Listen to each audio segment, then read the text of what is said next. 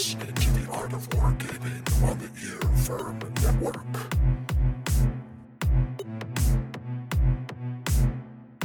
Part 2 Machiavelli.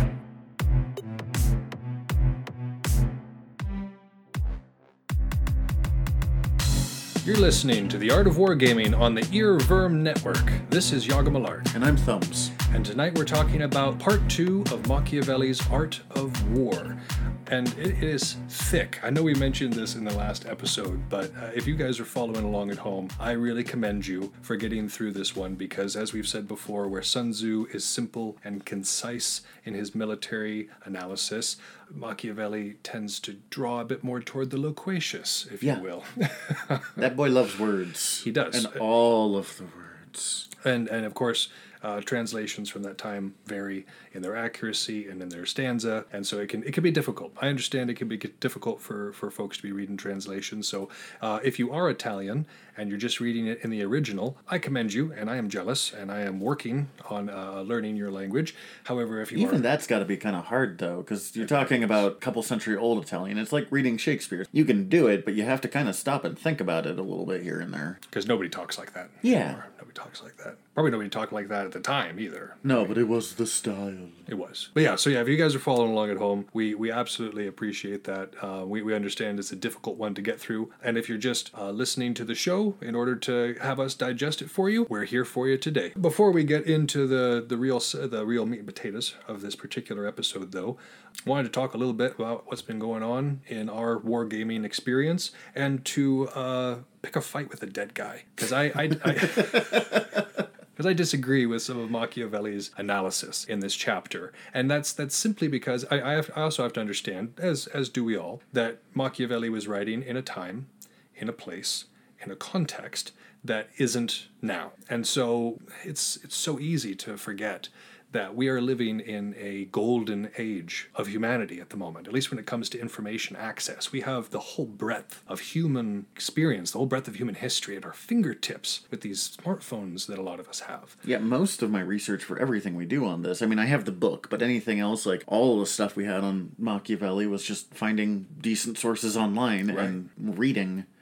I would have taken him months of research to like find different copies of oh, things on yeah. a single person. Absolutely, and and and when we're they talking about just the access, you know, we've got access to to like literally everything. As fast as you can read, you can digest it. But like Thumbs was saying, if you're talking about the time of Machiavelli, you were lucky to have you know a, a shelf in your library that was actual Roman literature or actual stuff on the material that you wanted. Looking for this information was a lot more difficult. Acquiring and having the time to digest it even more so. We have access to a great deal more information than Machiavelli did. I mean, to really just drive that home, of the tabs I have open just on my phone alone, we have the Battle of Hastings, How to Make a Morion Helmet, uh, a tab about a show called Miracle Workers with Daniel Radcliffe, uh, the late Bronze Age collapse on the Wikipedia, and a article about Charlemagne. I have a definite theme, but still, like the fact that I could access all of that In in, no time. four seconds work right Yeah, there. yeah, it's, it's incredible. It is incredible the times we're living in. I don't necessarily blame Machiavelli for his lack of information, But he wrong. But he's wrong on, on several subjects. To start with, you have to understand that fundamentally Machiavelli is Eurocentric, which is to say that everything he's talking about comes from the European perspective and is putting the Europeans at the top of the pack. And part of this is because he knows far more about the Greeks and Romans than he does about, say, the Chinese, the Mongolians, the Indian Empire, the Mali, the Zulu. Um, he doesn't have access to any Mo- of that information. The Mongolians weren't that far before this either, so. They really weren't, but they also weren't very well understood. And that's what I mean. Like, we now have the secret history of the Mongol Empire. We have the book literally titled that. They had these random people that showed up. They had stories. They had Yeah. stories of these wild eyed horse riding warriors that would come in on the wind and destroy whole civilizations and then leave as quickly as they came. Like it was more the stuff of myth than it was history at Yeah. the time. But but we have peeled back the veil and, and we can see the truth of it all. And so when uh, Machiavelli makes claims uh, like all horsemen armies don't work, and now he's contradicted. Like in the in the chapter, the character is contradicted when when the person he's talking to says, "Now wait a second, what about the Parthians? They gave the Romans quite a whooping." And- Parthians were also Eurasian steppe, right? Like, they were, but but Machiavelli responds to that by saying, "We're not talking about the Asians.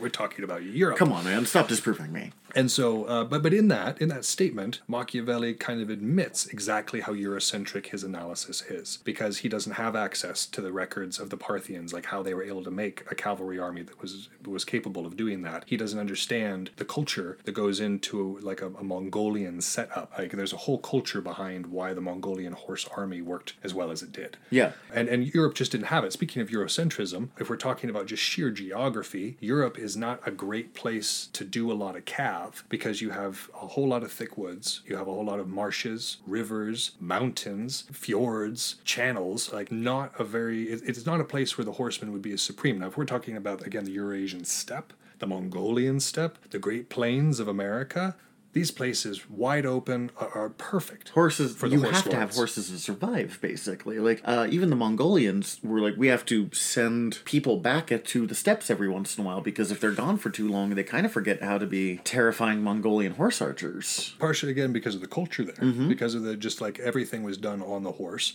but also the, the geography allowed for it um, everything's so wide open and everything you don't have the same obstacles and dangers to a horse in uh, in this area that you would have had in most of Europe. And so I, I think the biggest reason why you don't see a preponderance of domination like there's a few ages of the horse in Europe. Um, there's a there's a hundred year war between uh, that uh, the age of the horse existed and, and it was extremely effective at the time but by and large we're never really talking about like 20000 man all mounted pure cavalry armies. Who are Like, who are trained to operate with other sections of the cav who have who have specific roles or who have grown up their entire lives on a horse as a culture. Because again it wasn't like says the Mongolians you can look at it and be like okay this was a culture that had been this way for millennia maybe. Um, living uh, in this this sympathetic relationship with the horse.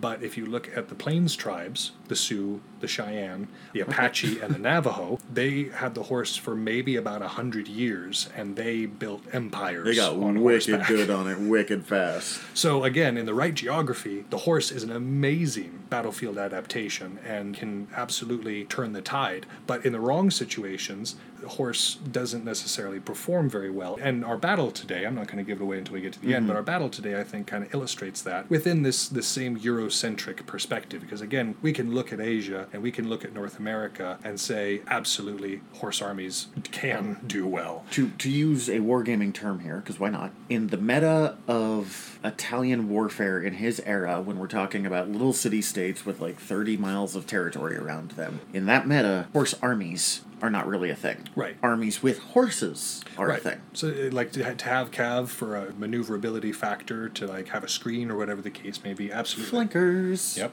uh, scouting unit, absolutely. But they were not the core of the army. Uh, and so this is the perspective that Machiavelli is coming from on this. Uh, In case you were reading along and being like, wait a minute, what, is, what does it mean all horse armies don't work? They absolutely like, yeah, have worked. We have 3,000 years of history, like up to the point of black powder. But Machiavelli didn't have that. He, he had No. much more limited access than we do. So, I'm not saying we're smarter than Machiavelli. We- We just have a bit a more We got better tools. picture. Yeah. The other thing that I wanted to pick a fight with the dead guy on was his analysis of the javelin, uh, because he's always so praiseworthy of the Roman kit. Everything about the Romans, their armor, their fighting style, their training. Um, he's just all about the Romans. But at the very beginning of this chapter, he confesses that he does not understand why the Romans would carry around a spear with them, because the Roman style was very in close melee combat. The spear wouldn't be useful for the style of combat they were doing. So he's like, well, they just end up throwing it away anyways. So why would you bring it on the field to throw it away?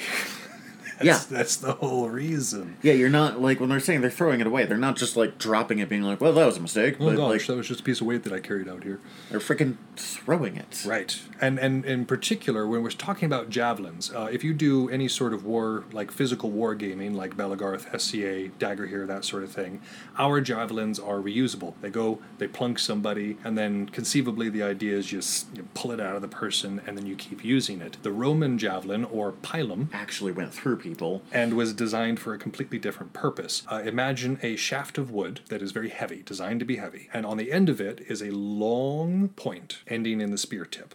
So you got this long, little skinny piece of metal And with it's a heavy, super fine point at the end too. super fine point, and then a heavy, heavy, heavy ha- shaft on it. This is thrown. And the target for them, I mean, you could hit people with it. It was still very effective at, pe- at like hitting people. But the real point of it was to drive it into your opponent's shields because that slender piece of metal bent. And so what you had was an encumbrance. It came down and made it difficult to use the shield or impossible to continue using the shield. And so the Romans would just throw this wave of javelins or wave of pilum and uh, disable, for lack Remember, of a better term. we could be talking about like a thousand pilums being thrown right, at that moment right. too. Like this is large numbers. yeah. These were you know one javelin is fine, but twenty javelins is.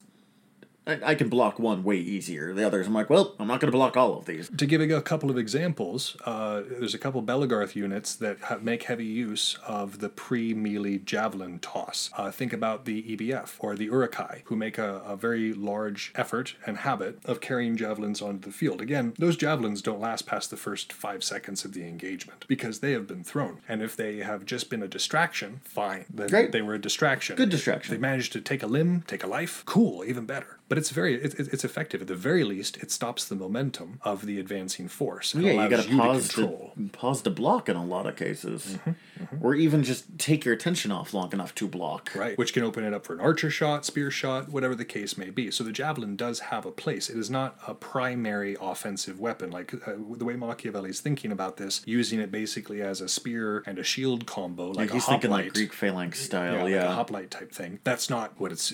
that wasn't the purpose of it. So I disagree with Machiavelli's analysis here, just because I don't think he understood what that tool was for. Yeah, That- that- or maybe he did. and He just didn't like the idea of a javelin. I don't know. I don't, maybe he just was uh, an, an infantry purist. I don't know. I can't talk to him. He's dead, which is why I'm arguing with the dead guy. right also he speaks a different language. He it would be very Italian. that would be very difficult. Yeah, I don't I don't actually speak, read, or write Middle Italian, so that would be a difficult conversation. I would hope that he would maybe understand Middle English. Maybe, probably not. I don't know. I don't know. I have to ask him. Let's get the seance going on.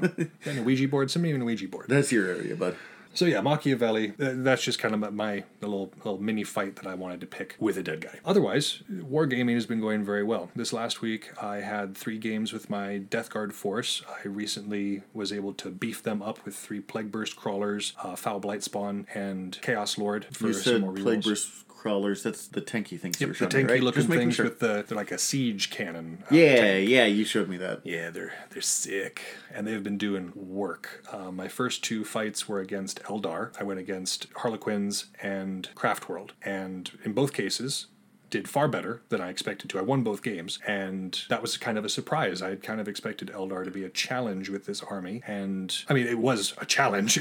Don't get me wrong. I'm, I, I, both- beat this easy. both Sue and Juniper played very good games, but the mechanics just seemed to work in my favor. The third game was against the Tyranids, and we ended up having to call it a draw because he had to go to bed so that he could get up for class in the morning. You know that responsible Kind of important, yeah. real life stuff. And that, that but that was an excellent game too. I've we had to end at round three, and I have no idea how that one would have ended if we'd have gone three more rounds. It was very, very, very interesting. Which which just leads me back to my point that I love playing the Death Guard.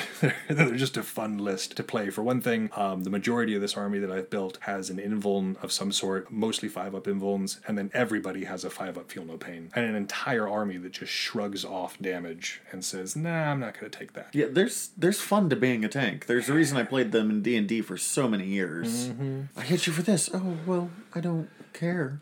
I, I, I just soak it. Mm, Nurgle soak. so I've been I've been very much enjoying my Death Guard. If anybody's out there considering doing Death Guard, I highly recommend it, especially after that Hateful Assault, which is the the Shock Assault equivalent for Chaos Marines. Uh, after that drop, oh my word, my Blightlord Terminators are oh oh that flail. Because what the the Hateful Assault does is uh, if you're Space Marine or your Chaos Marine in this particular case, charged, was charged, was or performed a heroic intervention. Basically, if they entered into melee combat this round, Yeah. they get a plus one to attack Oh. over the whole unit. So they're like, I entered. Ha ha. Yeah, or I was charged. Ha ha. like they're just they're they're they they that makes them very strong and Adrenaline rush the move. yeah, and and so the flail of corruption. Anybody who plays Death Guard knows the weapon I'm talking about. But the flail of corruption gets basically D3 hit rolls per attack that the unit gets. Nice. So that's another D3 hit rolls with the flail of corruption, and the, the flail of corruption is one of like two or three weapons that the damage bleeds over. Because in most cases, if you've got a unit of ten dudes all with one wound apiece, and I deal two wounds to one dude, that extra wound is just lost. It's overkill. Mm-hmm. But with this flail, it bleeds over and keeps bleeding over until either the damage has all been dealt or the unit is dead. So if you're stacking attacks onto that. that gets really OP really quick. So, uh, Death Guard have been really fun. Very much enjoying them. The last thing I wanted to say before we move into the meat and potatoes was I wanted to give a shout out to my apprentice TF. I brag about all my squares, so you decided it was time to brag about your squares. I'm, I'm normally a very quiet kind of guy. I'm, I'm, I'm, I don't necessarily boast about my achievements, and I don't boast necessarily about the achievements of others, but I am very proud of my apprentice TF because he has finally achieved the rank of Primal within the Great Hunt. yeah, that's that's a lot of work. and and I know I'm I'm saying a lot of gobbledygook at the moment to folks uh, because if you are not a part of Belegarth and not a part of the Great Hunt, you will not know what a primal is, and so we're, I'm going to explain that very briefly. Uh, 2010, Great Hunt was started, and it is a system within Belegarth of trials that are not unit or realm specific. It is designed to be able to be used by anybody. You described it as an Xbox achievement system when you first made it. Yeah, it, it kind of plays like an Xbox achievement system for physical fighting, wargaming, and it sort of tracks your achievements. And so you get points for winning tournaments, you get points for passing certain trials. Getting a certain number of kills while injured is a mm-hmm. way that you can earn like achievements on it. And so to become a primal, that basically means that you have to not only be a tournament winner in whatever style that you've chosen to specialize in, but you also have to prove that you are able to get high numbers of kills in that style and pass trials that are some of them situated towards your style and some not. So for example, There's a variety of styles that you basically have to do to do this. most of the trials are 1v4 so at a to just start off you're at a disadvantage numerically. And then typically you're at a gear disadvantage as well. There's a couple of rules that might be put into place that make it easier to kill your opponents but A lot of times the four people will be brittle, so like one shot will kill them. so instead of you know if an arm shot just taking an arm. It counts as a kill shot. But again you've got a 4v you know one situation occurring. And so the trials are designed to test your limits and test your abilities. So to hit primal you basically have to complete what the great hunt has to offer. And there's quite a bit to it. If you go there's a there's a Geddon page for it. If you go to www.geddon.com and look up the great hunt there's three whole pages on there written up of lore and the way that these trials work. So it's a it's it's a rather impressive achievement to hit primal. And uh, it's one of my requirements for my apprentices. And and to get it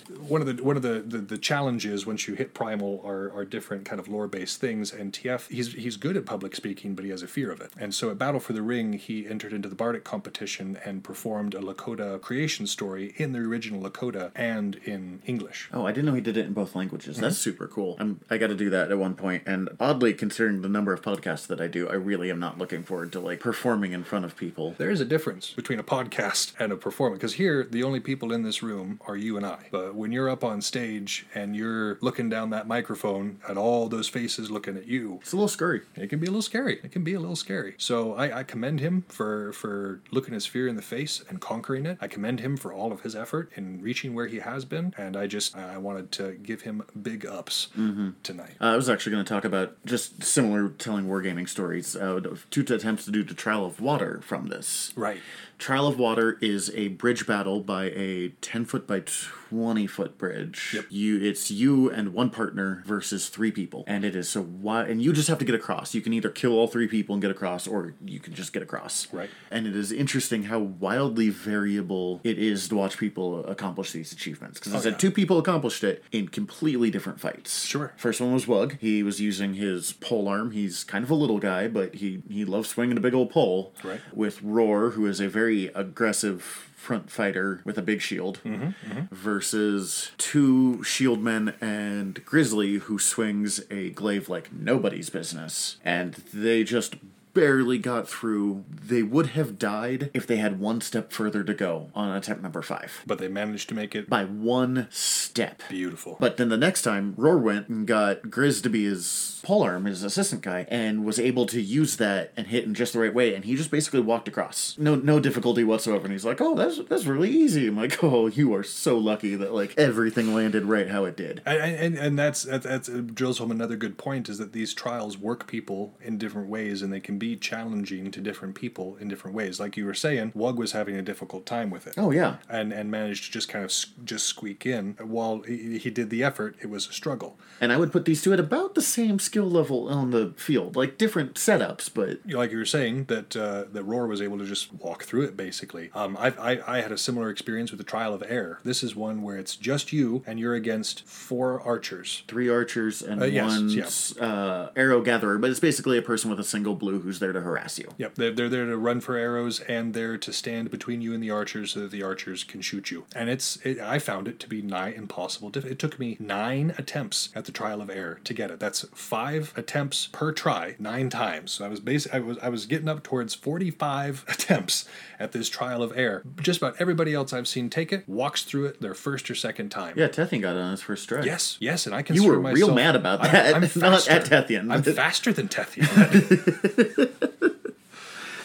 But yeah, so it, it was just it was it was one of those trials that I really struggled. I walked through metal, I walked through fire, I walked through air. Those were ones that were very easy to me. Or I walked through. Uh, sorry, um, uh, I said fire, metal, Branch. and, and, and yeah, all- most of the other ones were very easy to me. Uh, branch and air gave me the most issues. Whereas Talon, uh, one of the one of the fellows I know from over in Durdamarian, uh, he made it look easy. He made it like I was sitting there looking at it, being like, I needed to design this one harder because he just was floating around the field.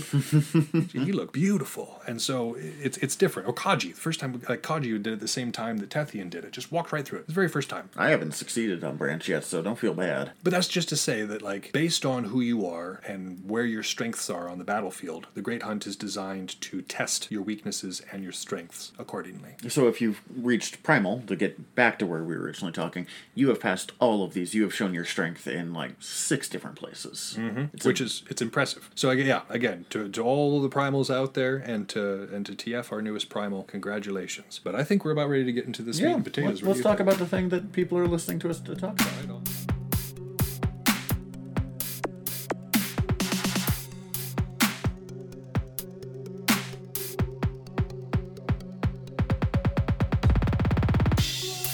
Going to jump into part two of Machiavelli. So one of the major themes for this chapter, apart from just hating on cavalry, is arming your force and the best way to go about arming your force. And, and, and by arming your force, I mean which equipment specifically you choose to arm them with. And the big examples that he was comparing in this chapter were between what he calls the Roman style versus the Greek or German style. So again, you have to understand what was happening at his time to understand why it was called the German style. If we think German style right now, we're like Panzer tanks.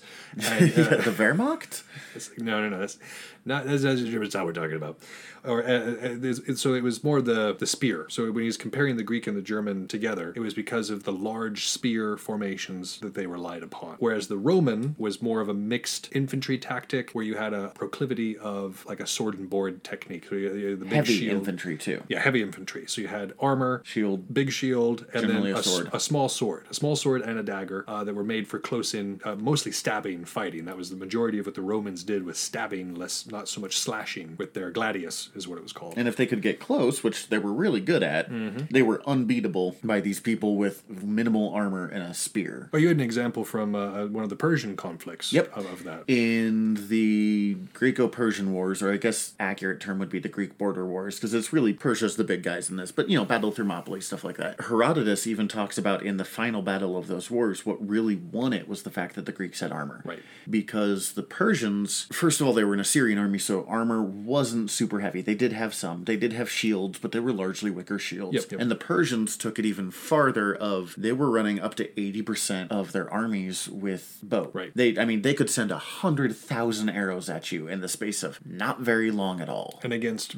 uh, lightly armored uh, nations or armies, that's You were dead. devastating. Yeah. There, there was nothing. You know, if you have a ten thousand man army facing a fifteen thousand, or just we'll say ten thousand again, and they're firing five arrows a minute, which is slow. Mm-hmm. That's fifty thousand arrows in a minute. If you have to get across to get to them, that is devastating. But if you have Our arrows will block out the sun. Yeah, but if you have full armor or partial armor even and a big shield, that's what 300 bothered me. They heroically nude was not really so much of a thing.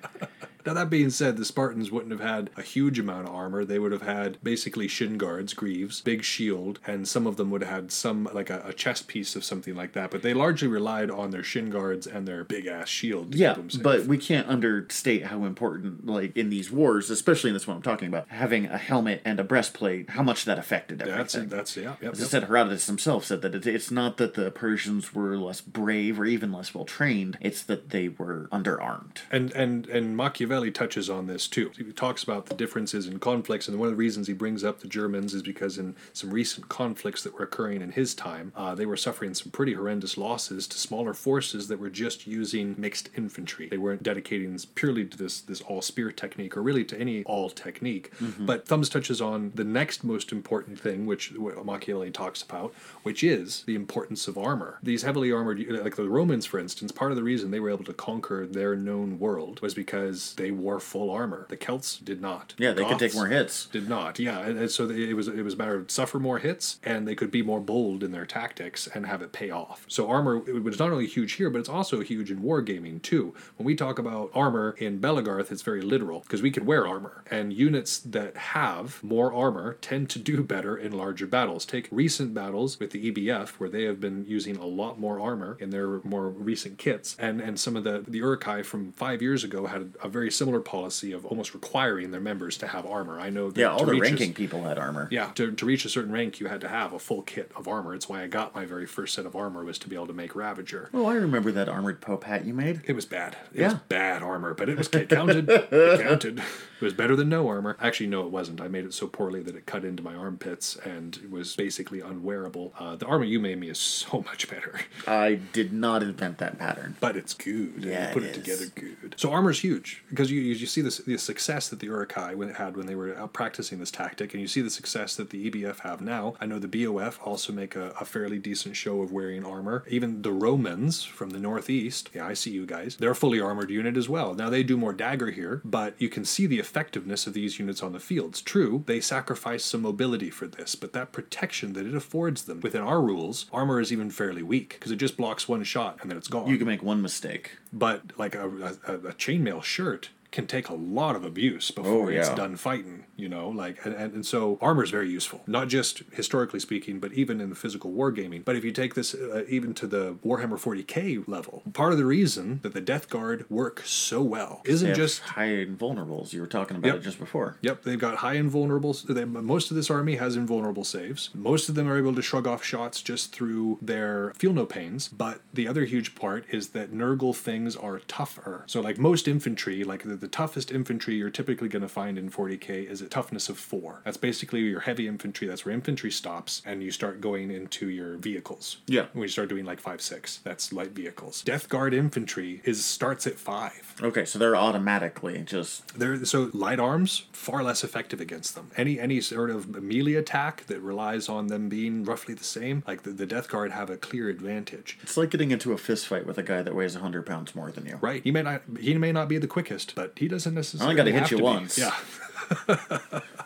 So it is, it's the same kind of idea here. Uh, it's it's a worthwhile sacrifice when you're talking about a large scale. Now, individual units, individual people might like to forsake the armor in order to get more mobility. I know I did when I was younger. I swore I would never own armor because it cut down on my speed and my mobility. But as I've gotten older and more sensitive to being smacked.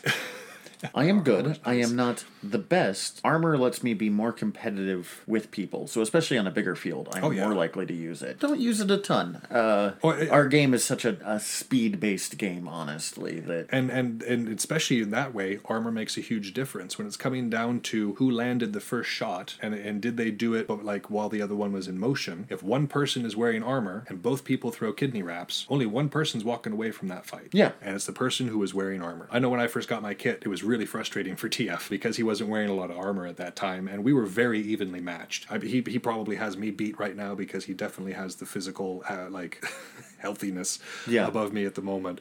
Um, but at that time, we were very evenly matched. When I put that armor on, I started winning just about every single time because before that, it had come down to a Western style draw who got the shot off first. you and I did that for a long time too, and then And we then- both got armor, and we're like, oh no, Crap, we got to figure out how to do this different. learn.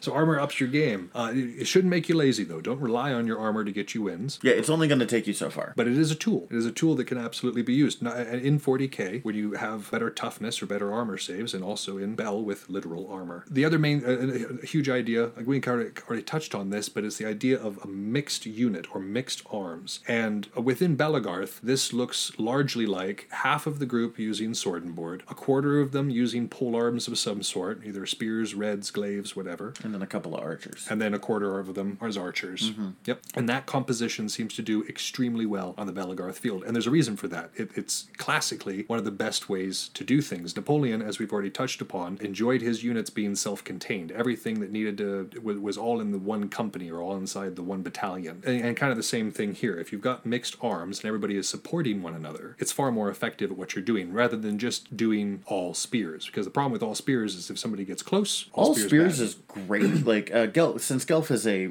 such a heavy support weapon unit, there's a lot of spears and there's a lot of archers, and it's scary to fight. It's really good, but if you can get too close to us, or if you have enough archers that you can really start to pick us off, because we don't have when, when there's that many pole arms, you don't have a great archer defense. Right. It gets really un like it can turn on you really fast. Or if you go against a very effective, primarily sword and board unit, Yeah. that can be nasty. If they know what they're doing, again, if they stay at range and let you hack their shields apart and let the, you stab them, then you're going to be very effective. But Mm-hmm. if they're using Roman style, then that gets a lot scarier. It's a lot scarier. Absolutely. I mean, it's why the Greeks couldn't compete against the Romans. True. At the end of the day, like they did well, but the moment they had to turn left, the Greeks were like, "Oh no." Well, the Legion, it, it, like you said, the Legion was just so much more maneuverable and, and so much more flexible than a phalanx. The, the mixed arms is, is a very good idea. And again, it's the same idea in 40k as well. You want a good mixture. Like, primarily, you want infantry because infantry are the ones who can go and grab and uh, secure objectives, uh, threaten, get your board control. That's where you're going to be getting most of your points. But you have to remember that you need your long range stuff, your archers, and your mobility factor, which would be either cav or your pole arms, in what we're talking about. And so having that mixed force, because pure infantry forces don't tend to do well, they get shot apart. All tank forces don't have the manpower to take the field. So a mixture is is the best kind of army in Yeah. all cases. And then a kind of side note, and this is specifically for Belegarth, but he he uh, Machiavelli gives very specific advice to those who use spears, halberds, glaives, polearms of any kind, which is have a sidearm because that that distance thing we're talking about, once they close, you become completely ineffective. But he says that can be remedied by having a dagger or a short sword on your person, so that when they close, you can be a more effective. You spend a lot of time using polearms, thumbs. Yeah, I actually, I'm sorry, I don't use a sidearm a lot anymore. Part, I Machiavelli would be disappointed. and it and I pay for it anytime anyone gets within five feet. Right. I am just I have to run. Wug, who I already mentioned, who comes up a lot because he's a pretty good spearman. Yes, yeah. Uses a close range weapon, and if you get close, he just throws himself at you with his like tiny little thing, and it he gets half his kills that way. Uh, and I that's how I used to get most of my kills when I was spearing. The main reason I don't use it anymore is I need to make a new one with a handle that is a little thinner, so I can hold it with my spear a little better Fair enough. because I haven't found scabbards that work super well for Belegarth or like frogs or clips or anything. You know, I got some frogs from Gorg the blacksmith that I like a lot. oh, those uh The PVC ones. yeah. yeah.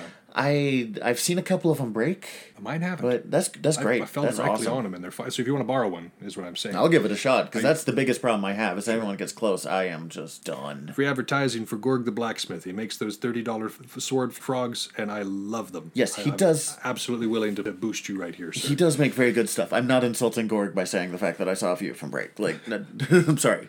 But whatever whatever you need to do, polearm users, make sure that you have yourself a sidearm because it makes you so much more effective on the field and makes it so that whoever's going against you has to think twice before rushing you because it's not just a guaranteed kill. Uh, Also, if I, if I can't just run up the spear and kill somebody, I got to be a lot more tactical about it. Also, a buckler or a backpack shield. Very good points as well. Just little bits of armor. I mean, it's not armor, but armor. What it, I mean, like it's not technically armor within Belegarth, but you're Yeah. still armoring yourself. No, no, these are all good points.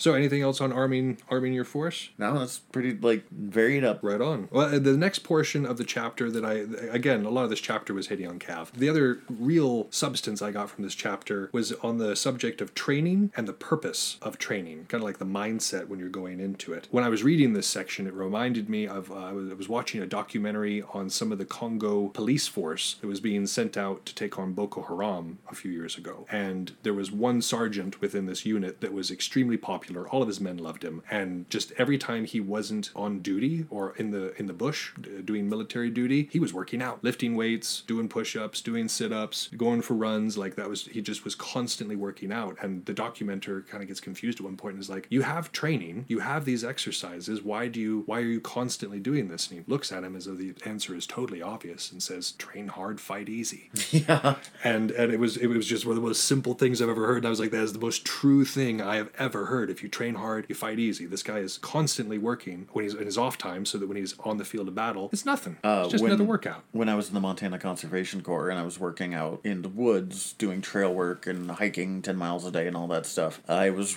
really worried at first that I was going to lose some of my fighting ability because I wasn't able to fight as often. But I got back and I was doing even better just because I was in the best shape of my life and I had cardio. Yeah, yeah, I definitely. It was one of the reasons I wanted to do the Montana Conservation Corps was because when you and TF would come back, Pop up and just fight for like four hours straight, being like, this is great. just like, how the heck are they getting this energy? I have never reached that top point again, and I probably never will again. Like, but that's okay. But it's it's something to aspire to, and it's not say again. All of us have busy lives. I'm sure most of the people listening to this podcast are working full time jobs or or going to school. They don't have time to disappear into the woods for 10 days at a time. Exactly. Uh, and so there's only so much that can be expected of us. But that being said, I've absolutely noticed that those who physically train their bodies do better in something like Belegarth. Those who physically train their minds do something better in some in, in, in things like 40k because I mean we've been talking about Belegarth in terms of endurance, but let's talk about 40k for a second. Let's talk about being on your feet for a day, 2 days, 3 days depending on the tournament, where you're needing to remember all these rules, you're needing to remember your tactics, you're responding to what your opponent is doing, you're trying to do so over the roar of the room around you. You're likely doing so while stressed, lack of sleep, and lack of good nutrition. There is absolutely an endurance that comes to that Oh, as yeah. well. Anybody who wants to train competitively for anything needs to train their body for what they're doing. So even though with, with something like physical wargaming, it's a bit more obvious, for Warhammer it's just as important because if you're not able to play the full game, if your body gives out before t- round six and, and you start getting sloppy because you just want the game to be over, your feet are hurting, your knees are hurting, your legs are tired, whatever the case may be, you've given a clear advantage to your opponent who, if they're fresh and ready in it, yeah, they've, they've, they've got it. They've got the advantage. This might be kind of cheating, but I'm going to add in for like arming yourself in that case. It's not just what you're arming your stuff with, but like making sure you have water. Making sure you have a snack if you need it. And it's something that's actually like That's part of my Helpful. when I go to even when I'm just going down the hill. I'm not even doing massive tournaments. I just go down the hill occasionally for a game. I make sure to stock my backpack with what I'm going to need. I make sure I bring a snack. I got a bottle of water in there. You know, I've I've got whatever I might need while I'm down there. yeah, if you're going to be a couple hours, like be prepped for it to be a couple hours. And that's that's a that's a game that's going quick where you're not enjoying one another's presence and and chatting about irrelevant stuff because like when Kaji and I get together for a game, they go on. You get about three rounds and he's got to go to bed. Yeah, yeah, because the three rounds took eight hours. Jesus Christ. Again, we like to chat, Kaji and I. The training is, is so. If, for instance, for if Kaji and I ever want, actually want to go to a tournament, we've talked about it. We're going to start bringing a chess clock to uh, our games so that we can just make sure that we're staying under time. Oh, I like that. Yeah, and it's actually it's becoming more and more common in 40k tournaments to bring a chess clock so that somebody can't slow game you. Because I've been to tournaments before where I I knew all my rules really well just here in town. I knew my rules really well. I was moving really quickly, but my opponent either had a super large army or didn't know their rules that well, and their rounds lasted so much longer than mine. The there was a time limit on each of the the matches, and so we'd get through like the third round. The TI would call it, and like in one particular case, I was going against some Tyranids, and if it would have gone on for one more round, Wildly changed the game. I would have won because I was I had already decimated his forces. He had gotten some early points, but I had decimated what he had on the board, and the next three rounds was going to be me playing cleanup. He won because the game ended on turn three, but he was slow playing me the entire time, and I was just so vexed. I was so vexed because I was like, I was doing well, I was doing the right thing, I was doing my strategy, and so at that like at that point, I resolved the next tournament I go to, I'm bringing a chess clock. 40k kind of tourneys that I 40k strategies I'd never would have considered before. Slow playing somebody, Yeah. it's cheap. If you're a slow player, you are cheap as hell, and I do not care for you. Clark will throw the shade. I will throw that shade. Not very strongly. I'm not much of a thrower these days, but I, I will. I will toss that shade gently and expect you to catch it. Yes. What's our next thing here? Sorry, I don't have a, I don't have a continuation of that.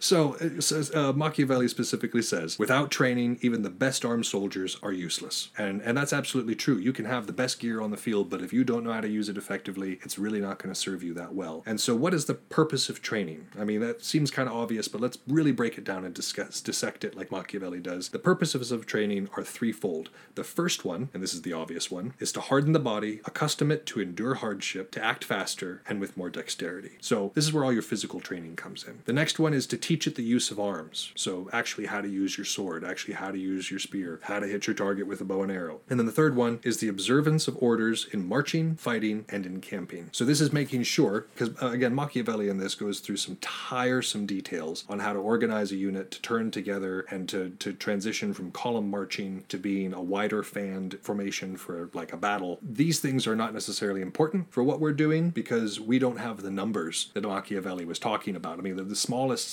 sized group that he talks about in here is about the size of most of our events. Uh, yeah, a few hundred people. yeah, so our, like our our units do not get to the size of where the organization that he talks about is going to be truly useful. That being said, he has some very good pointers on on how to organize what we do have. Let's go back to the top. The this idea of hardening the body, accustoming it to endure hardship. How do you how do you accomplish this? Well, the obvious answer is through the physical training. He encourages calisthenics, basically body weight training, so push-ups, sit-ups, jogging, going for hikes, anything that involves your body moving through its environment and using its own weight.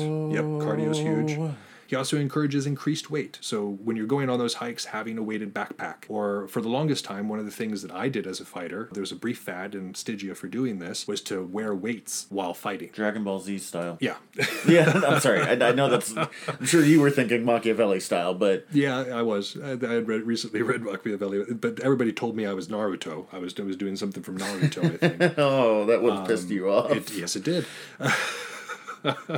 and then the whole point of this is that if you can learn to be fast with the weights on, it will make you that much faster with the weights off. And then, of course, he encourages pel work. And so a pel is just a, a an object that you practice your swings on. And so I, I know I keep promising the 12 shots are coming. I've had a couple of you write into me saying, hey, didn't you a few months ago say you were going to do a 12 shot? what are these 12 shots? Um, yes, I did say I was going to do that. Yes, I dropped the ball. Yes, it is still coming. So uh, I appreciate your patience on that particular matter. Um, doing any sort of forms, any sort of like that kind of sword work increases your familiarity with the weapon and with using it as a body. They always say that the sword should be an extension of your arm. How do you do that? You should become as familiar with the sword as you are with your own arm. So you need to use it a lot. Maybe Yeah. not for the same functions. I don't think that cooking a full meal or doing your taxes with a sword are going to be quite as effective, but it has it's a tool. It has its function.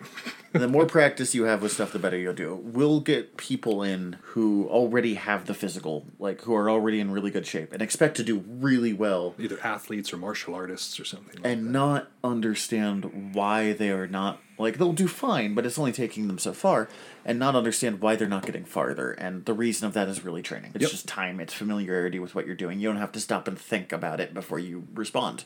And what does that training need to look like? Like what is what is the like if you are a trainer, if you're trying to help one of these newer people progress, what does that look like? Well, Machiavelli has some advice for that as well. He says that training should look like this. It goes from correction, so the correction of, of whatever they're doing, making sure they they're holding it right, they're standing right, they're throwing their shots right. Please don't lean on the tip of that sword, or Right. You are leaning forward too far. I know I've told you this forty times, but we're fixing it now, so you don't have to break a habit. It's easier to like not, it learn in the it. first place. So with this correction comes improvement, and from improvement comes courage, because Machiavelli's reasoning is that somebody who is competent at what they're doing is also going to be more confident at what they're doing. I think that is, is a fairly It's pretty straightforward. Yeah, that's a very solid assertion. it's good um, alliteration for a different language too. Like it translated well. It did. It did. And, and all this starts best. i i the younger you can start, the better. This is not to say I'm not trying to discourage people who are coming to the to the sport late later in life, uh, in your 20s or 30s. My War Master didn't start until he was fairly late in life, and he made quite a name for himself and, and achieved quite high. Yeah, there's definite advantages to starting later too. Like it's not all one side, but it's But nice to physically speaking, it is easier to start young and train your body. Both Thumbs and I started when we were 15, 14. Yeah. And so literally over half our lives has been physically being trained toward this. Yeah, my muscle memory is on point for some stuff. Me too. I've lost a lot of muscle mass, but I can throw a kidney wrap still. I will never forget how to throw a kidney wrap. So uh, this this uh, this training though, this exercise, Machiavelli says that it happens in two different ways, and I think this kind of depends on what your unit slash realm uh, is is gearing for in terms of member engagement. Because in a republic, he says that this exercise needs to happen at home. In an empire, it needs to happen in the army, like all practicing together. And I would say that in this, with this particular analogy, that Stygia is more like a republic. We get together and practice on Sundays, and we do some engagement, some classes with our noobs. We don't do a much formalized training. No. And so we're more of a republic in this way. We expect people to go and train themselves and then come and get the finer points hammered out as a group. Um, whereas I've seen realms like uh, Durdamarian or Wrath Yeah, Wrath is very. who are very involved with their new people, have very rigorous training regimens, and, and function a bit more like an empire in that particular regard. I will say the only warning on this kind of thing, because you do want to train your new people, and we've been working on being better on that while still being as weirdly independent mountain men as we are. that you want to train them, but you also need to make sure that they have their own room to experiment and make mistakes and develop their own style. Absolutely. I have seen vets hold on too tight to new people, mm-hmm. and there starts to be a lot of conflict there as they're trying to determine who they are, while the vet is basically, without meaning to, trying to make them, Them. a little version of themselves. Yeah. Right. Right. I think all of us were guilty of it at some point in our career before we realized that people needed this room to grow because we're, we're all just so happy. Once you get to a point, even that, that, that, that first level of mastery where you're able to even teach the basics to somebody else, it feels so good. Oh yeah, and to be fair, I'm not saying there's not people going the other way. I have a habit of giving people a bit too much free reign sometimes. I could be probably accused of the same. Yeah. I'm largely in. Uh, my my war master uh, instructed me by letting me instruct myself. Yeah, in a lot of uh, ways. I describe my squireship as Dio pulling the ripcord and seeing what happened. That's what happens when we do this. Oh, there he goes. So, uh, on this idea of training, though, what is the most effective way for this to occur? He advises that play. Play becomes training, and training becomes excellence. So, the, I, I think the point of this is that it really should be fun. If your drills or your exercises or what you're doing isn't fun for you, Then why are you doing this? one, why are you doing it? Two, you could be doing something else. Uh, for instance, for me, if I'm just sitting at home and I'm just lifting weights, it's that's not really fun. That's not something I very much enjoy. Now, if I'm lifting weights while watching Game of Thrones, Oh, I can't do that. I've tried. I love it. I get I too love it. distracted. Well, I, I, I guess I've been doing this since I was in the military, so keeping a 10 count in my head is whatever. Oh, and I and I get it too. Like I have to go to a specific location is kind of my thing more than anything Sure, else. sure. But I'll put on an audiobook and enjoy whatever weird stuff is going on at the time, or a podcast. Or a podcast. Hey, sorry. Music is huge too. Like when I'm doing my forms, I always have music on and I turn it into a little bit more like a dance. Uh, Mm. and, and so it's a matter, it, it becomes a flowing motion that, it, I mean, if, if you fought against me, you've seen this. You like when I tell people that my footwork comes from dance classes, they're not surprised because I'm, I'm kind of a twinkle toes on the field. It gives You me great also mobility. have that kind of like waltz movement shape with your I, movements. I It's- do like my, my, my triplet form. One, uh, two, three. One, two, three. One, two, kill. One, two, kill. One, two, kill. And spin. Just for flourish. Um, but whatever it's like what I say, we're sitting here laughing, we're sitting here talking about the things that we enjoy to do. So so whatever it is, whatever it is that motivates you, whatever it is that makes this fun, if you're one of those people that loves to go on a run while you're listening to a podcast or, or listening to some music or whatever, then then that's where it is. That's where your zone is. And that's cool. That's awesome. Because play should become your training. Yeah, if you're not having fun, you're getting distracted by how you're not having fun as Right. opposed to just getting stuff done. You can't get in your own way on this. If you want to achieve excellence, uh, this is this is a huge part of it because otherwise you burn out. I mean, I've, I've been doing the same twelve shots. There's that there's that that tease again. Those twelve shots. Um, for I th- God, I think Sumatai taught me those my first year. Yeah, it's So- been 15 ish years. of me doing the same moves every day. I do these every day, even when I'm not fighting heavily. I do my forms every day, and I have not gotten bored of it yet. And that is because I chose a way of doing it that I like. That's impressive. It's good for me. And so, yeah, I, I- just encourage you to find what that is. It might not be dancing in your living room while your cat looks at you like a lunatic. That might not be your way, uh, but uh, it's not. It's worth a shot, I think.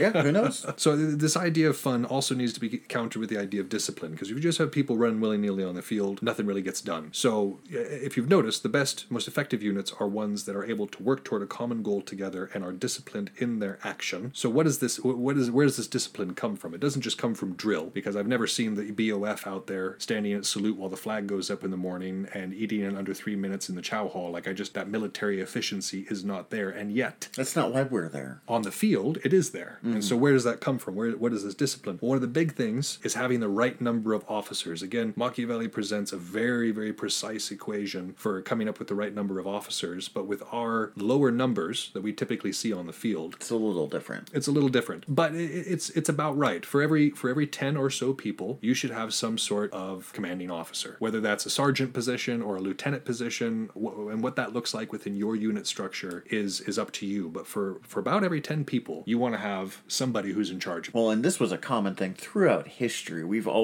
just as a species, seem to like the the ten people number. We do have ten fingers. It's easy for us to calculate You don't have to go to the toes. Ah, because you're wearing shoes. Nobody wants to see the toes, thumbs, toes, thumbs. I wouldn't want to see the Hey. oh toe. That would be Toe gross. thumbs. Ooh, ooh. Oh, that's what we get for recording so late at night. It, it gives us that, that certain level of delirium that I think makes us endearing. I It's hope our it makes charm. us endearing. So yeah, the right number of officers, and, and this looks different for every unit. Uh, within the Dark Angels, we don't technically have any officers, Yeah, and that's because everybody is an officer at, at whatever time they choose to be in charge. So that uh, that's a little bit different, but we're also smaller. Uh, we only have, I think, thirty-five people in the Dark Angels, so we're able to, we, we all know each other a little bit better and can operate off of that faction. If you've got more people who are spread out over a larger area, It's again, much more important. much more important. And then, of course, the soldiers knowing what to do and when to do it. Now, this comes from running scenarios. You can either do this at practice just through the scenarios naturally arising or through something like the Great Hunt. Part of the reason that I wanted to explain that long, onerous section at the beginning was because those are scenarios that person can run to get better at those specific things. Trial of Fire helps you get better at killing quickly. The Trial of Metal helps you kill while also protecting your ass. So the Great Hunt, or uh, uh, these are all outnumbered, which are things you try to avoid, but it's good to practice fighting outnumbered. So whatever you need to do, whether it's using the Great Hunt or using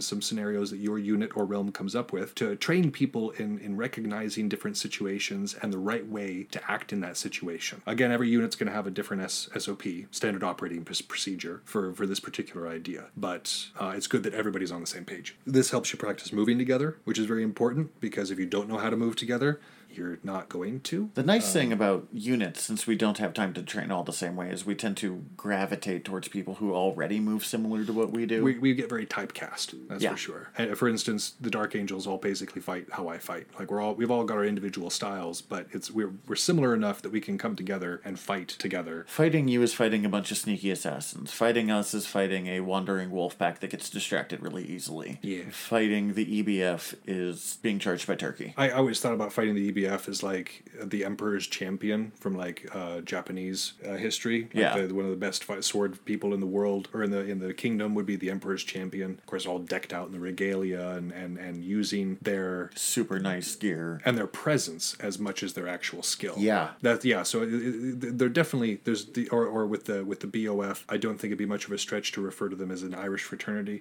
um, and I mean that with love. I, if, if you guys are listening, I absolutely love my Irish fraternity cousins, and I enjoy coming and drinking Jameson in your camp, and then going to bed in my camp. Yeah.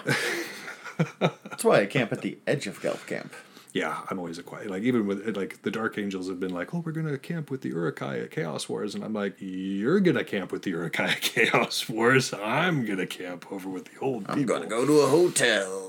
God, wouldn't that be nice? Someday, someday we'll afford that. I'm not a fan of it myself, but I, I get why people do. I'm achy these Yeah, days. I get it. As I get older, it makes a lot more sense. So again, this discipline is, is partially to do with, with people knowing what to do and when to do it, but the officers are just as important. There's there's pros and cons though to clear officer demarcation, to making sure that your officers are clearly defined on the field of battle. The pro obviously is that everybody knows who the officers are, knows where they are, and knows who to listen to. The con cons- is that Everybody they know who knows you who the are. officers are, yeah. I, as an archer, more these days, I love to look for the person who's hollering the most on the other team. If that person uh, is not wearing a helmet, You're gonna shoot him in the head. I'm going to shoot him in the head.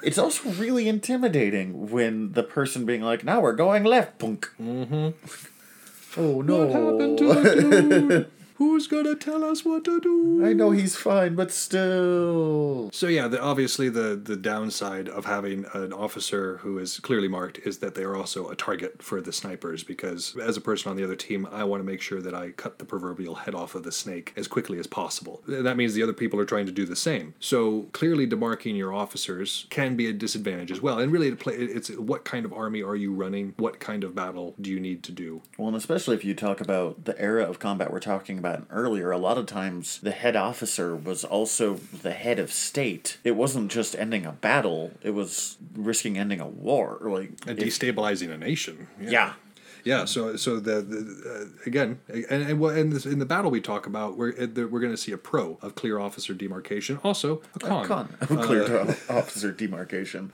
Uh, along the same idea though, and this is the last point we have for this idea of, of training and the purposes of training is, is is just the idea of including a standard or a large flag basically in your unit formation. Uh, some I've seen this done. Some people have somebody who carries it, like a literal standard bearer who is carrying their flag, and some people uh, put it on their backs. I've seen the Eastern Ur- Urukai and and some of the Horde put like a, a samurai style ba- like flag on their back to kind of mark where they are. I And put it on my spear. uh, yep, on the spear works wherever it can be seen clearly because that flag, when up in the air, is a rallying point for the whole team. Because we all know that uh, the best battle plan goes to absolute crap after it meets the enemy. That means people get split up. People end up on different parts of the field from the other parts of your team, and it is re- like with all that color. Forming up is essential, like reforming. And it can be hard. It can be hard to figure out where to do so. But a standard provides a clear marked point where everybody can gather and, and kind of proceed from there. So it's worth considering. I know, again, with the Dark Angels, with our style, I don't think it would necessarily work. That would be. Don't notice us as we hang out on the edge of the fi- Oh crap! I've got this giant flag, but don't don't look over here. I've detected a flaw in the plan. Um, whereas, like, I've seen the BOF do it, and it works to great advantage because of the way that they fight. Par had this gigantic Imperium flag that was just sexy. Yeah, I love that. I know. A little mixing of the two. The BOF? Really? I knew. So I think that's that's what I've got for for training and the purposes thereof, and and kind of for this chapter. Did you have anything else you wanted? No, to... it's pretty straightforward. It's uh, this one translates really well into Belegarth because it lets us talk about different styles and the, the the stuff that I'm good at with it, like making sure people have their gear. Yeah, no, I, I'm really enjoying this read with Mm-hmm. Machiavelli. But uh, the the points that we talked about are going to play very well as we transition into the Battle of Hastings.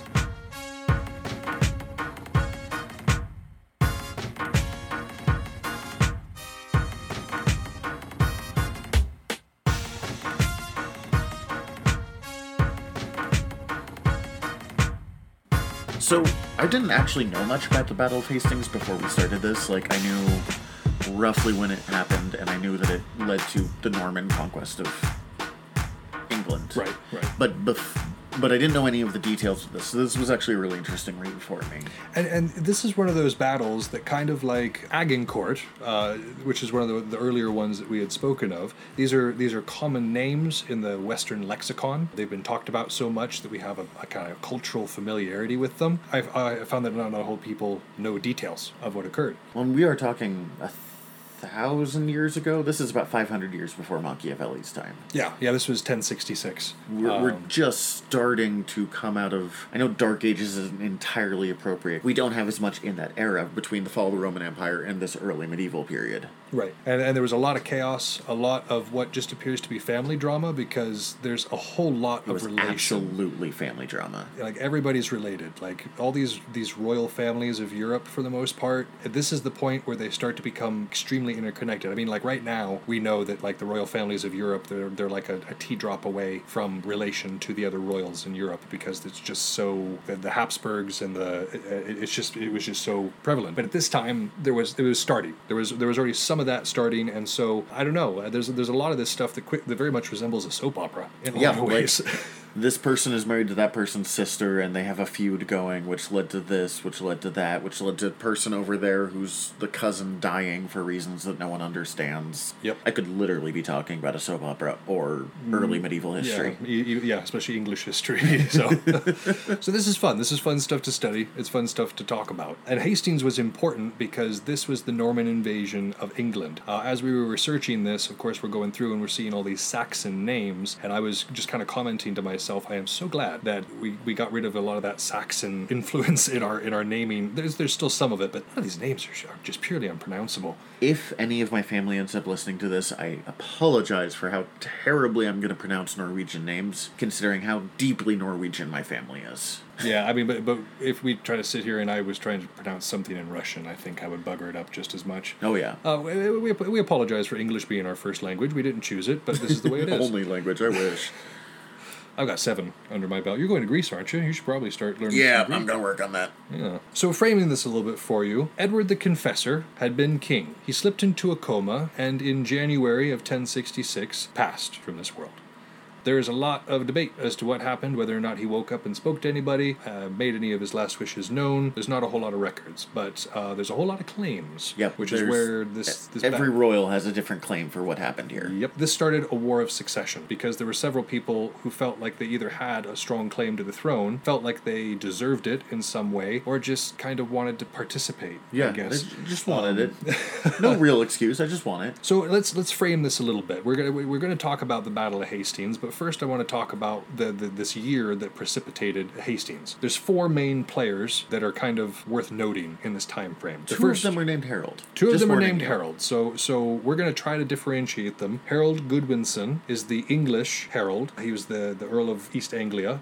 He was also known as Harold of Wessex. Uh, and then the other Harold is Harold III or Harold Hardrugra. Hard, heard, heard, heard, a French chef, Swedish chef. Harold III. We're going to go with Harold III of, of Norway. So there's two Harolds here, and one of them is Harold Godwin or Godwinson, and the other one is Harold III. That's how we're going to differentiate them. We're going to start with Harold Godwinson. He was the brother-in-law of the king, and the closest by means of proximity and by means of relationship to Edward the Confessor. He was like in the castle. Yeah, like a member of that court when it all went down. So they, they were very close. It is reported by Harold that Edward, on his death, as, as he was dying, woke up long enough to say, "Take care of the kingdom," or the, the Protect exact the protect, kingdom. protect the kingdom and his widow. And Harold took that to mean become king. So the, there there was a, a moot of sorts that was convened, and they basically decided very quickly, right after he died, uh, that that Harold would become the king. The widow backed him up, but like to be fair, I mean, it might have been entirely true, or it might have been just the safest place for the widow to go when there's this guy with swords right there, being like, "I would like to be the king." So uh, he said that I should protect it, right? Yeah. Oh yeah. Oh yeah. Yeah. Oh, totally yeah, yeah. protect- yeah, yeah.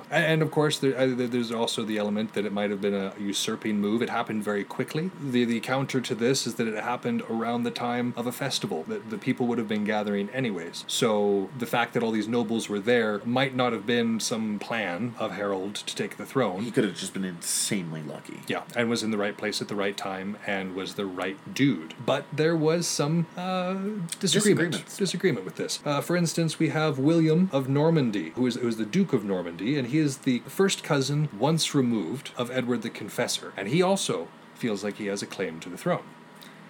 More along the lines, he felt like uh, Harold stole it. He, he basically rallied support to go and take it. He claimed that him and Edward had made a deal that if he died first, Edward would get both countries. Normandy, yeah. And if Edward died first, he got England, which is insane to me if you think about it. That's like telling the Prime Minister of Canada, if I die while I'm in office, you can just have the United States. think of how weird that sounds in a modern not trying to diminish Canada in any way, Or the other way or the other around. way around. But yeah, just yeah, it's, it's a bizarre claim to have. Not to say that it didn't happen. We weren't there. We was- don't know. Pretty standard of the time, actually. Like, it- it happened more than you would have thought. Yeah. So yeah, the, so William laid claim to the throne. Next, and this is where we start getting into the really good like soap opera portion of the show. Before we can even deal with William, like, Yeah. before Harold can deal with William, he has to do with this. He has to deal with two other folks, and the first one is Tostig, his brother. Brother. Was, was Harold's brother, and uh, they to me, they were kind of on the outs. There had been this this rebellion.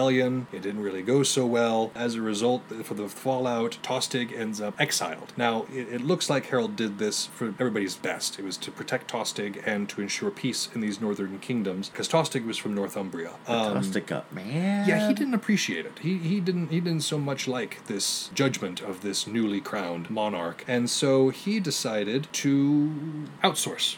I think is the term. And this is where we run into our fourth and last player in today's scene, Other Harold. other Harold, Harold III, Harold, unpronounceable Norwegian name. And he was invited to this party. He had just had a, a failed invasion of Denmark, uh, was feeling kind of feisty, and he gets this invitation from Tostig to come and invade England. And he's like, I'm not up to anything. I mean, at the time, you know, England wasn't a huge superpower. It, it like it only recently become in any way united. Up until this point, you had the, the, these kingdoms of Wessex, the kingdom of, of Northumbria, Tiny um, fiefdoms all across the island. and they were independent for the longest time. Well, it was getting easier to access each other. Like the the ocean trade was getting way better Yep. around this time. Yep, yep, yep. And so the the unification was occurring up until this point. Let's be honest, the Vikings had been kind of walking all over the United Kingdom, and so they came kind of expecting some of the same. They were Fortunately, a few too many Vikings had started to settle by that point in that England. too that too and, and and again they were getting wise to the tricks so what we had here was just a, a hot seat for Harold Godwinson to, to be in because he's, he's freshly crowned, crowned king and not only one but two armies are invading and not from the same direction one's coming from the north and one's coming from the south because William very blatantly declared he was going to come over and do something about this The way troops were set up at the time too was it was just based off how much land you had. Like for every like mi- five miles of land, you had to supply a person to the army or something. Right, right. But that meant that you were literally getting troops from every part of this island, which is not a small island. No. Particularly if you don't have vehicles. Right. Or motorized vehicles. Right, right, right. So getting the whole army to one place is insanely difficult. And, and so he kind of had to gather it as he went in both directions. He had a more complete army as he went north, and uh, the first encounters were against the Norwegians and his brother Oh. Tostig. One thought on talking about gathering armies and stuff like this. Yep. Numbers for ancient battles, when you're looking up how many were at the battle, are wildly different across what era. Right. Contemporary army or contemporary sources tend to make them way bigger than we think they actually were because it sounded more impressive. You see how I beat this army of a hundred thousand people, and people are like, you don't have a hundred thousand people in your country. Uh, for example, we think that Harold, British Harold, Harold, not other Harold, Godwinson. Godwinson had about 7,000 troops Mm-hmm. at a time ish. Other people were up to like 10,000. Uh, and so again, we're dealing with smaller numbers at this point, but definitely not negligible Yeah. numbers. And the first battle actually went to the invaders. Um, Harold III and Tostig won a small battle at Fulford on the 20th of September, and they were very much emboldened by this and continued to press onwards, and then were defeated at Stamford Bridge five days later. They were also executed at Stamford Bridge. So it that, did not last long. They did not last long. So they invaded, they, they had one little success, and then they got smashed. But before Godwinson had a chance to celebrate his success, he learned that William had established a beachhead down in Pevensey. So this is on the 28th of September. So if you remember that Battle of Fulford was the 20th September. Five days later, you've got Stamford Bridge, and then on the 28th, uh, there's a there's a, a whole new front that has opened up in the south. And in this era, a single battle could end you, so having a slightly beat up army is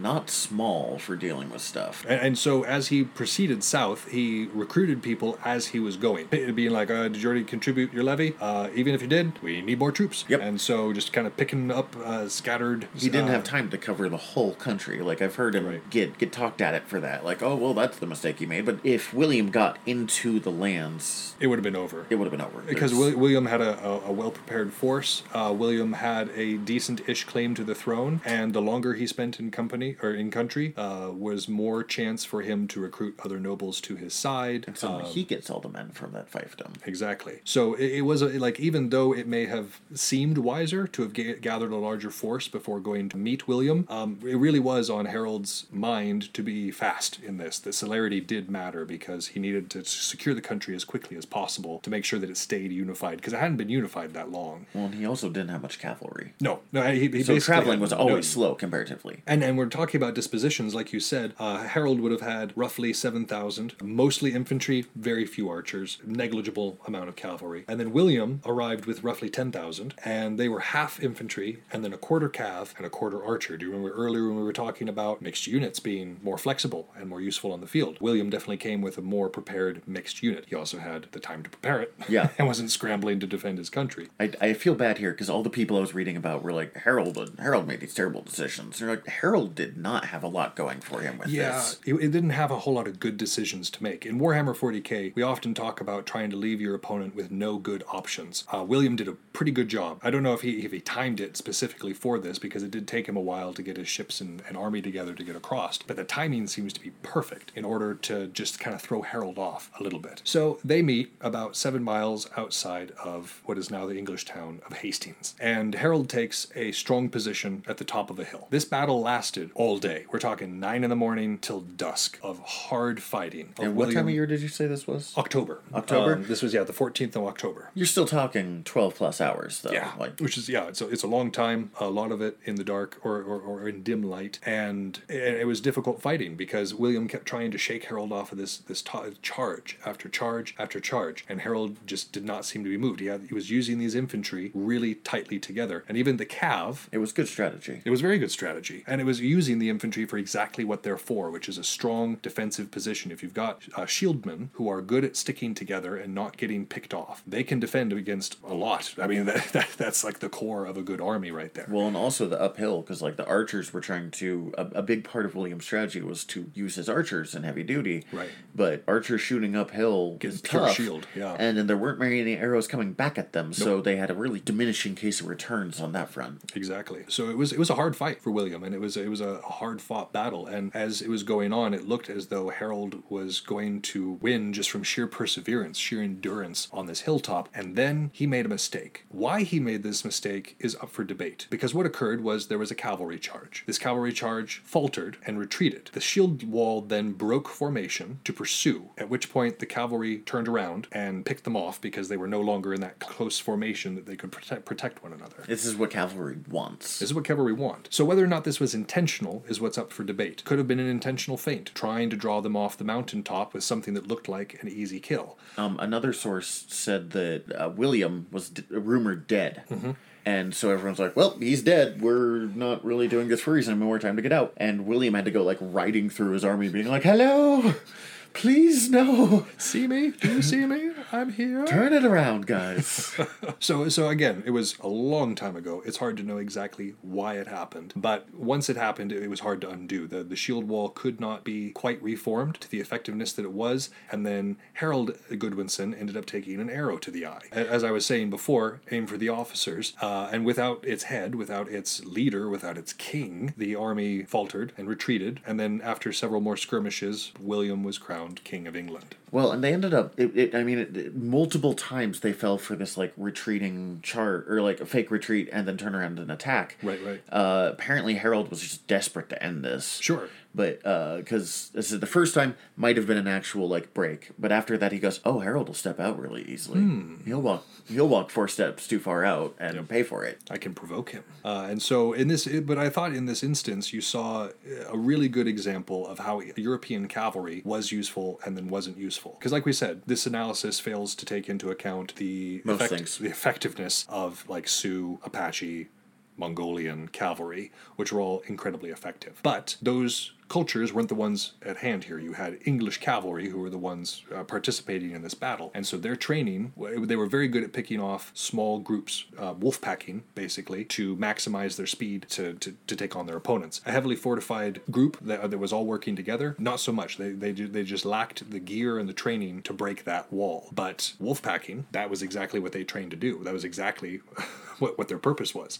And Basically, so, what cavalry is. basically what cavalry is, at least within this function. But yeah, so uh, again, I thought this was a really good example of where cavalry could be effective and where it wasn't, and how it ended up turning this battle to, to one side's favor, just through that mobility and the ability to draw an opponent out and then take advantage of that immediately and not have to reform and, and come back together for it. And and again, the implications of this battle cannot be overstated because Edward or uh, Harold Godwinson was the last Anglo-Saxon king of England. After that, you had Norman kings, uh, and, and then the Norman influence just grew. And because of the fact that Edward the Confessor had spent so much time in Normandy in his youth, and of course William had come from Normandy himself, the French influence and the English, like the, this this this kind of cross contamination of cultures between France and England, this was one of the big points where that started becoming more common. The French that you use in your everyday uh, language, you know, when you say hors d'oeuvre, when you when It's you, because of here. it's be, this is the reason. This is the, when it started. So so the the long term implications on Western culture from this particular battle, can, it, it was very important. It's huge. Like I'm I'm just sitting here thinking about this, being like, oh man, like to an extent, the fact that I'm sitting here thinking about this right now can be traced back to this specific battle. Like, 'Cause, the way know, our culture set up. If the if the Norwegians would have won it, it, it would like the country uh, England would have looked totally different for the next several hundred years. If the English Oh, man, would would have be prevailed, fascinating. like the Anglo Saxons would have prevailed, like we could do a whole what if episode because this is one of those those bizarre points in history that it seems like there was a lot of hinging. Now that might be some Anglocentrism